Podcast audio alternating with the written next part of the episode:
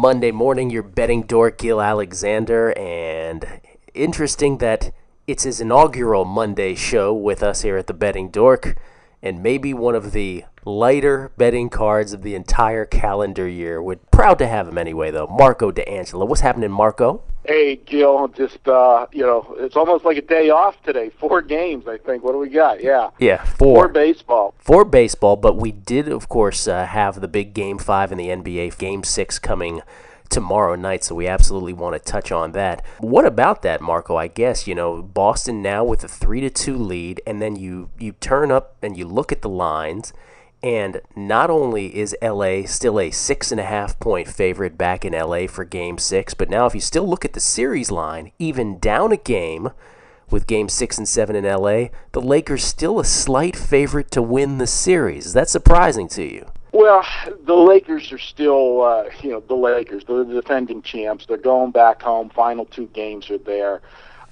It comes down to a situation of what you think is going to happen in Game 6. If the Lakers win Game 6, history is so, heavily weighted on their side, Gill, that, they take Game 7. As far as series prices go, they don't have to deal with the point spreads. They just got to get the winners there. And most people expect the Lakers in a must-win situation to grab that game. And think about it this way. With it being a pick, close to a pick 'em like you said right now, if you like the Lakers in Game 6, but you're not real comfortable about laying 6.5 with them, why not bet them for the series?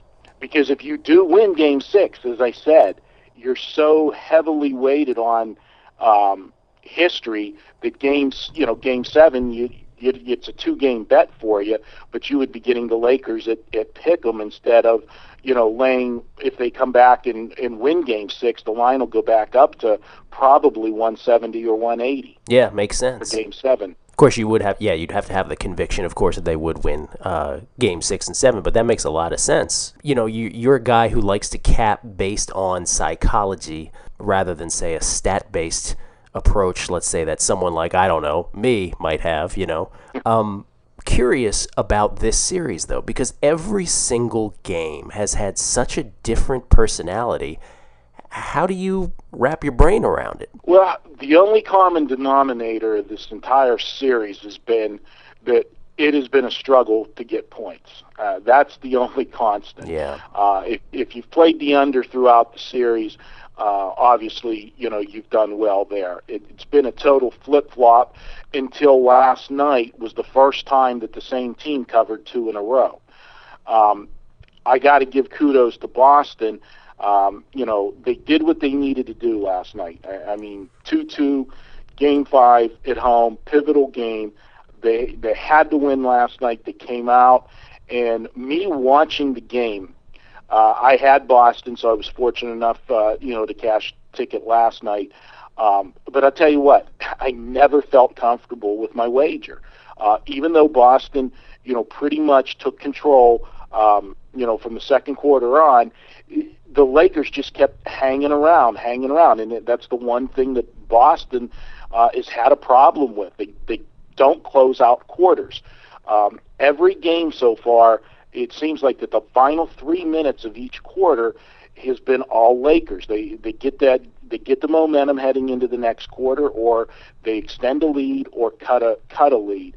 And that's what kept me on the edge of my seat last night in the third quarter when, Boston was just lighting it up. If it wasn't for Kobe Bryant single-handedly keeping the Lakers in that game last night, I mean, we would have had a full-blown rout last night. I mean, because Boston at one point was shooting 60%, and the Lakers were still within single digits. And that's not a place you want to be, because Boston struggled to score the whole series, and they finally were scoring and still couldn't, extend that lead. So moving forward, if I'm the Lakers, I got to think that they still have confidence, that they're not pushing a panic button. If I'm Boston, they've got to figure we have to play perfect basketball to beat this team. Yeah, the pressure. That's what I. And I'm a Boston backer. I had the Celtics to win the series from the outset.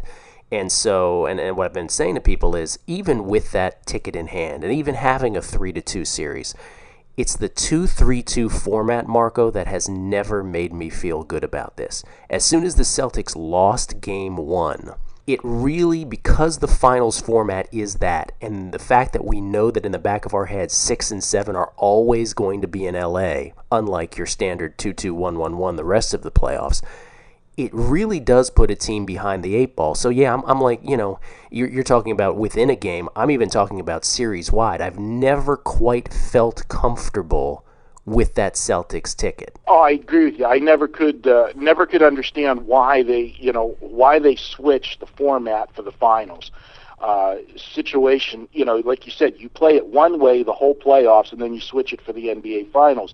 Supposedly, history says that when going to this format makes it a more competitive series. That they go deeper in the series doing it this way. But I just don't. I'm not a fan of the format. I agree with you wholeheartedly. One thing, Gil, is watching the games throughout this series, the one thing that I've seen, and last night's the first game that I really saw Boston do this more, but they didn't do it enough. It seems like every time they got a lead, then they would go back. But I think Boston. I know their strength is their defense. I know their all year they've played the games where, you get the game in the 80s and the low 90s, pretty much what we're seeing in this series right now.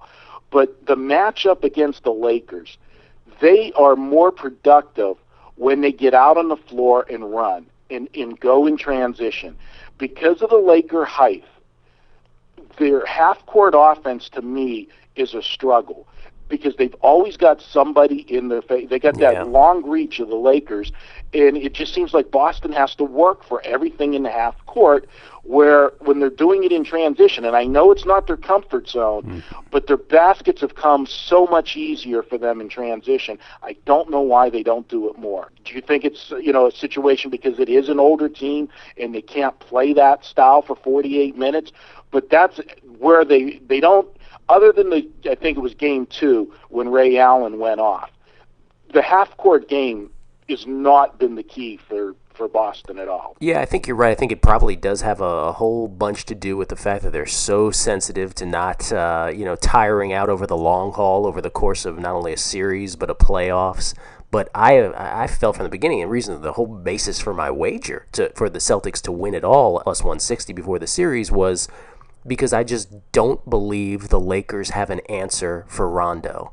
And quite frankly, after 5 games, I still don't think they have an answer for Rondo. And I think you're right, the transition game sort of highlights that even more. Absolutely. Some of the passes that he made in last night's game in transition, him and even Paul Pierce had some, outstanding passes.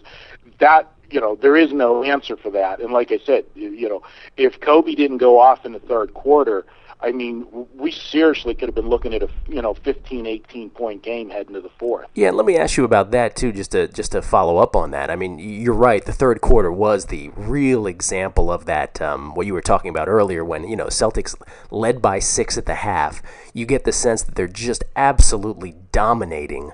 And then you look up at the end of the quarter, and they're only up 8. So they only actually advanced the lead 2 points at that point. But Kobe did go off. But wasn't there some sense in your head, Marco? I know we're like, oh, if it weren't for Kobe, they'd have been getting blown out. I kind of looked at that a little differently, though, too. And maybe this is just because, let me just state up front, I'm not a huge Kobe guy. But I sort of had this sense of, look, it's the real Kobe coming out. Like he just couldn't take it anymore, and he just had to be a ball hog now. He can't be a good teammate when things aren't going, well for him. Was there a sense of that for you at all? Well, with what you're saying, the numbers always do support that. When Kobe scores in the 40s, the Lakers aren't as productive as when Kobe scores in the 20s and has a lot of assists. The team is better when everybody's involved. There's no question about that. But last night, the Lakers nobody else was performing. I mean, every other game, the Lakers had, like you said, Every game had been a different star. Somebody different had stepped up and been the man. I mean, clearly last night for Boston, you know, it was, you know, Rondo, you know, running the team in transition, and Paul Pierce just having his absolute best game of the playoffs. Absolutely. I mean, that's what we have been waiting for, to see Paul Pierce show up.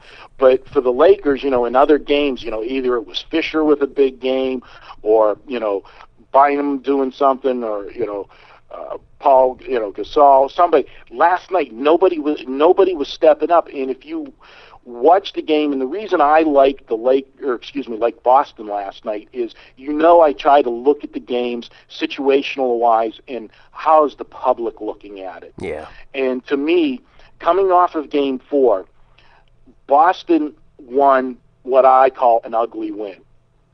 They had to bench the starters in the fourth quarter. They put the backups in that sparked the team to a run and got them the lead. And, you know, in Doc Rivers, because they were playing so well, kept, you know, how many times in Game 4 did you see Garnett get up to go to the scorer's table, and, you know, Baby Davis or somebody, you know, knocked another one down, and he pulled Garnett back to the bench. Yeah.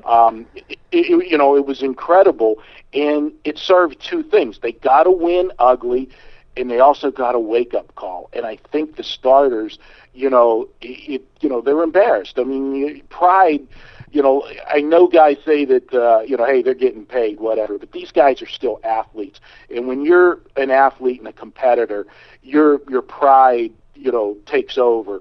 And that was embarrassing to them. You know, they were glad that the bench saved them, but I think that sparked Boston for Game 5. And I think the public looked at it and said, Boston was lucky to win. It was an ugly win. The starters have not had an answer the whole series, other than the game that, you know, Ray Allen went off.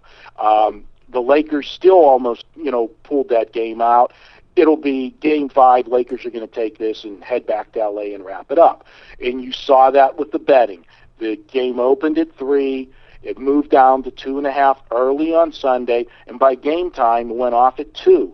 The public, you know, was coming in with the Lakers, and, you know, I loved that. My perception of the public was correct, that they were going to ride the Lakers, that they weren't impressed with the Boston win, and, you know, we got the job done there. One thing that I got to say about pride, and it was great that they caught the soundbite. How many times do you think Doc Rivers is going to play that for the Celtics in the locker room today and tomorrow before Game 6? Phil Jackson in that one time out when we're making the run, and said, you know, this team has blown more fourth quarter leads. They don't know how to win.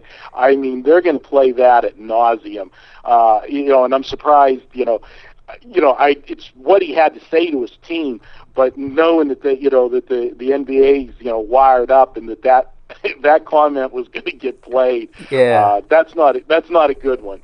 That was funny when I had forgotten about it until you bring it up right now, Marco, which is I'm glad you did. When I heard, you know, when they played that back, I thought, as the sort of, you know, sabermetrics baseball guy that I am, I was thinking to myself, I wonder how much Phil, like, I wonder how many stats Phil is aware of. Like, I wonder how many times he's throwing stats in their face like that. Like, he seemed pretty sharp to know that kind of thing. That wasn't your everyday stat. No, but it is something that, as a coach, you know, you want to know those kind of things, especially, you know, if you're down, when you want to pull your trump card out. I mean, it's the same situation as, you know, is a baseball manager, you know, when you're in an 8th or 9th inning and it comes up to, you know, you're doing, you know, deciding on a pinch hitter, and, you know, pitcher X is on the mound, and, you know, you got 3 possible guys to pull off your bench the pinch hit. You know, you've got all the numbers, you know, the history of what every guy has done against that guy. Sure. So, you know, that's just being, you know, prepared. So, and that's one thing you're never going to be lacking with Phil Jackson, is preparation. Yeah, I guess that's for sure. I guess I just viewed him as such a zenny kind of guy that I didn't expect that out of him. But you're absolutely right. I mean, the real point being that Doc will be playing that. Hopefully, someone in the Celtics organization, I'm sure someone caught that, and they'll be playing that over and over. For sure. So, you know, the obvious question then, Marco, is, without giving away, you know, your full play on the game psychologically now. If you're looking at public perception, what are you thinking on this 6.5 point spread? Do you expect that to stay where it is, go up, go down? What are you thinking? Well, again, we've got the words, the magical words will come into play Tuesday night, must win. And the public loves those two words. You saw what happened in Game 4 when the line went on Boston to -4.5, simply because Celtics were in a must-win. Down 2-1, Game 4, if they lose, you know, and go down 3-1, series is over. But hit Boston to that point, showed anything that warranted the line going up from 2.5 to 3 to 3.5, 4, and going off at 4.5? No. But the public knew that they had to win that game, and they go out and, you know, lay it. I mean, I liked Boston that night, but I couldn't lay that price. Mm-hmm. To me, there was no value. And I think coming on Tuesday, there's only one way that the line will go, and that'll be, you know, up. Both Chris and the Greek, which are the two offshore sports books that I probably respect the most for, you know, opening numbers, they both opened the game at 6.5. It's still 6.5 everywhere that I'm looking at, except the Hilton here in town, in Vegas. Hilton has it at 7. And, you know, Vegas money will be a little bit biased more towards the Lakers simply because of, you know, our proximity to, you know, L.A. I know, you know, every game that I've watched in a sports book throughout this series, I mean, it's not even close, the fan base, every time the Lakers score a bucket as to when Boston scores one, as far as the crowd erupting. So don't take too much in the fact that the Hilton has it at 7, but I think you will see the public bet the Lakers come Tuesday. My intrigue is the total. I mean, do you keep just betting the under in taking the money, or do we get into a situation, because now I always like to talk about this, and it comes down to value versus, you know, the situation of the game, because this is the must-win. It's a closeout game for the Lakers. I mean, they can be eliminated. Do you push the panic button if this game is in, you know, the fourth quarter where it's, you know, 3 minutes to go and you're down and you got to go to, you know, fouling it, you know, early, you know, to try to, you know, make it happen, to extend the game, to extend your season. And sometimes you get that cheap cover on an over, and this one has been whittled down because of every game going under. I mean, we're sitting at 187.5. How often do you ever see a game in L.A. 187.5? They've got this thing down from 192. I mean, we started at 192 at the beginning. Right, game and, you know, one. Now we're down to 187.5. But again, it's at, you know, there's a breaking point where you can only put the total so low. Yeah. You know, given a Laker game. And it's been crazy. We've had quarters in this series where they scored 35 points combined, and we've had a few quarters where they've scored 55 to 60.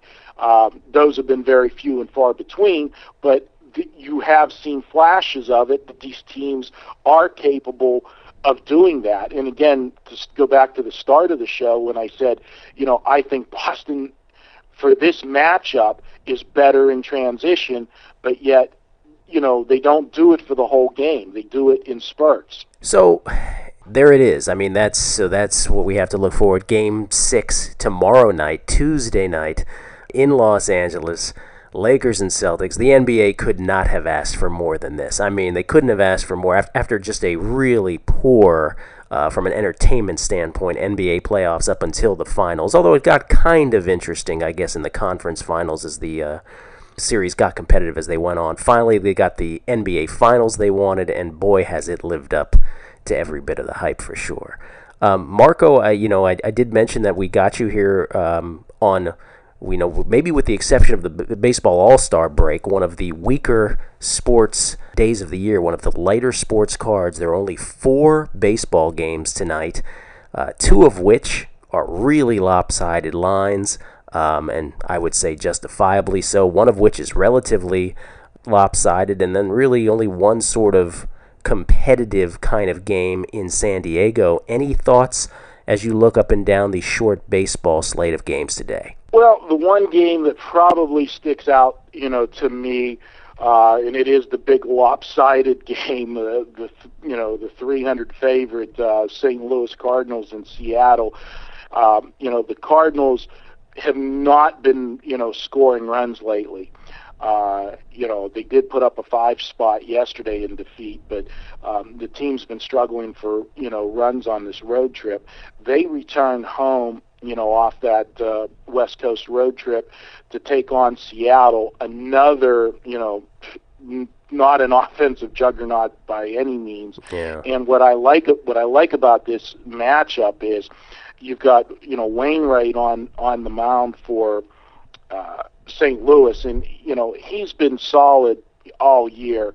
He's got an ERA at home of 1.62 in 5 starts. He's a perfect 5-0 at home, and he's going against Luke French for Seattle. And St. Louis has never seen this kid, so advantage to pitcher, first time around the league. The way Wainwright's pitching and both teams are struggling for runs, I would have to say that there would be some value taking the under in that game. I don't like teams coming home off of road trips. I think that they're a little sluggish, which again would, bode well to the under. So everything lined up there. If with this small schedule, I would take a look at the Seattle-St. Louis game under. And Vegas, look at the number Vegas put up, 7.5. Yeah, 7.5. You love that. I knew I could count on you to find value in a game with a rookie pitcher on the road. I knew I would count on you for that. Well, it's a situation that, I always like, to look at rookies and, especially on the road, because, Gil, it is such a huge advantage for a pitcher the first time. Look at it this way. If he's got average stuff, mm-hmm.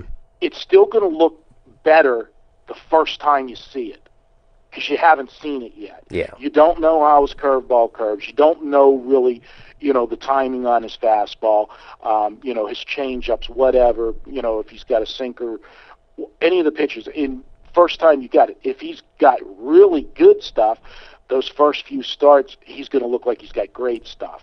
And, French is a left-hander, which makes it an added advantage. I say it all the time, the lefties are, the unorthodox, throwing, and you just don't see as many of them. And so when you've got a left-hander that you don't face as much to start with, and then you got one that you've never seen, that compounds it. So I think there's value there. And, to be honest with you, it's an automatic play for me. I don't always give them all out to my clients, but I will automatically, in my arsenal, have, a one-unit play on every rookie pitcher in his first start, just because you're always going to get tremendous price. Now, in today's case, you're getting, an unbelievable price, but it's still, it's a long-term investment. It's like a stock. It's like putting money away and you cash it later. If I play every rookie in their first start, I'm going to get close to 50% wins, but 50% wins is going to be more than enough to turn a huge profit, because you're going to be taking back juice, an underdog in almost every one of those, unless your rookie pitchers is Stephen Strasburg. Yeah, and then plus 265 is roughly where I'm looking at right now for Luke French of the Seattle Mariners. Well, nice. And I understand the play on the under, too, because in essence what you're saying is even with average stuff, you can count on sort of shaving a couple innings and a half, if not 3 or more, off the top of the game, and that's sort of the basis for the underplay. Is absolutely, yeah, that's interesting. All right, well, Marco, I don't want to force a mega show today. I did want to ask you about one thing happening at pregame, which is the Summer Sizzler program, and maybe sort of talk about that briefly for those who haven't quite caught on yet. Well, the Summer Sizzler program's a great program. We did this last year, and it was a huge success, and we brought it back this year. Every day we pick one capper, except on Thursdays, because Thursdays we already have our $1 program that's been, highly, guys just love that. I mean, and is there a better deal than getting a best bet winner for $1?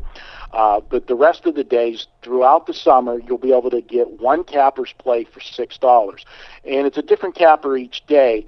And to get them for $6, you have to use the special coupon. And the coupon is available simply by watching the pregame daily video. Every morning I do a video. It's right on the Pregame Pros homepage. You watch that video, and you'll see my bright, smiling face, and I'm being very sarcastic there. And you'll be able to get the coupon off the video. You take that coupon, enter it in the shopping cart for that day's Summer Sizzler capper, and you'll be able to get that pick for just $6.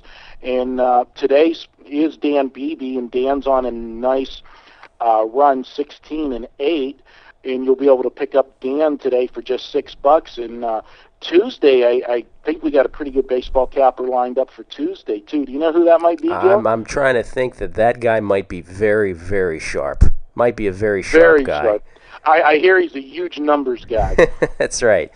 That would be me. I'm very excited. I'm always excited. That would be you, and, pick up your play for $6, and you've been running good. Guys have seen what you've done all season, so great deal from Pregame, and it's a good way. It's a great deal for our, our hardcore players that play all the time, and it's also a great way for somebody that's maybe new to the site, working with a smaller bankroll and trying to build it. This is a great way to do it. So, we're always here. The bottom line of Pregame is, making it fun and helping you win, and that's what we're doing. My only question: how is Dan capable of going on a 16-8 run when he, as the commissioner of the Big 12, has to deal with all this madness happening right now? You know what? He is one heck of a multitasker, and he's doing a daily show too. It's so amazing. Amazing. But right now, I wouldn't want to be the other Dan Beebe. No. I'll take the Pregame Dan Beebe. The other Dan Beebe's got his hands full. That's probably something we won't touch on that today, but certainly a week from now. And can I count on you every Monday, Marco? Is this going to be our deal? You can count on me every Monday. Yep. So I think next Monday we should probably really dive into some of that as well, because the one thing that I think has been sort of underreported about this whole madness in college football is everybody knows it's about money, but not everyone is getting across the message of why this happened now. And I think that's sort of a key thing to talk about in all this. Absolutely. Well, we'll do it. And I saw a number, just to throw one thing out there, that was mind-boggling to me, that Indiana, I heard the quote, that Indiana University out of the Big Ten got more money for, I think they got like $22 million from their share of the Big Ten contract than Notre Dame got with, their NBC. Soul. Yeah. Right. And that really was shocking, because for years, that was the big claim of why Notre Dame wanted to stay independent, right, is because they had their own thing. But Indiana got more money from the Big Ten than Notre Dame did. Well, you see, younger generation, and I would say everybody sort of, I don't know, late 30s, maybe even up to 40 years old and younger, never could understand that whole Notre Dame thing, because we had no idea why network execs were still thinking that Notre Dame was this marquee thing or marquee entity. And I guess NBC still threw all that money out at them when that contract was initiated, but it still made no sense to a huge portion of the American population. And now we're kind of seeing that corroborated in dollars, Absolutely. But Notre Dame, obviously, the program has fallen off the last few years talent-wise, but the following is, Notre Dame still has a huge following, and it's, it's almost like, Howard Stern. You either love him or you hate him. Everybody's got an opinion on Notre Dame. You're either hardcore or you think they're prima donnas. There's really no middle ground. You and I will have to have this debate next week, because I have gotten into this with other people where I'm just like, yeah, you know what? I don't know that I think that even that passion is overestimated. You know what I mean? Like, for, I think there's, I understand that back in the day that was the case, but I just don't think people think about Notre Dame to a large degree today. We will discuss that, and, yeah. Being that I have a sister-in-law that's a Notre Dame grad, you know, I can tell you the passion still burns. Oh, I know, on that side, I'm sure on that side it's still there. That's for sure. Yeah. Yeah. But that's definitely, we can do some talking on that for sure. Cool. Marco, the GM of picks and a guru extraordinaire. Won't find a sharper man than Marco D'Angelo. Marco, thanks so much for being on the show. No problem, Gil. I always enjoy doing your show. Gill Alexander, betting dork. Like I said, probably the lightest betting board of the year, or one of the lighter ones, that is. Next time, we'll have more to talk about. In the meantime, enjoy what you got going today, and good luck with all your plays. Thanks so much for listening.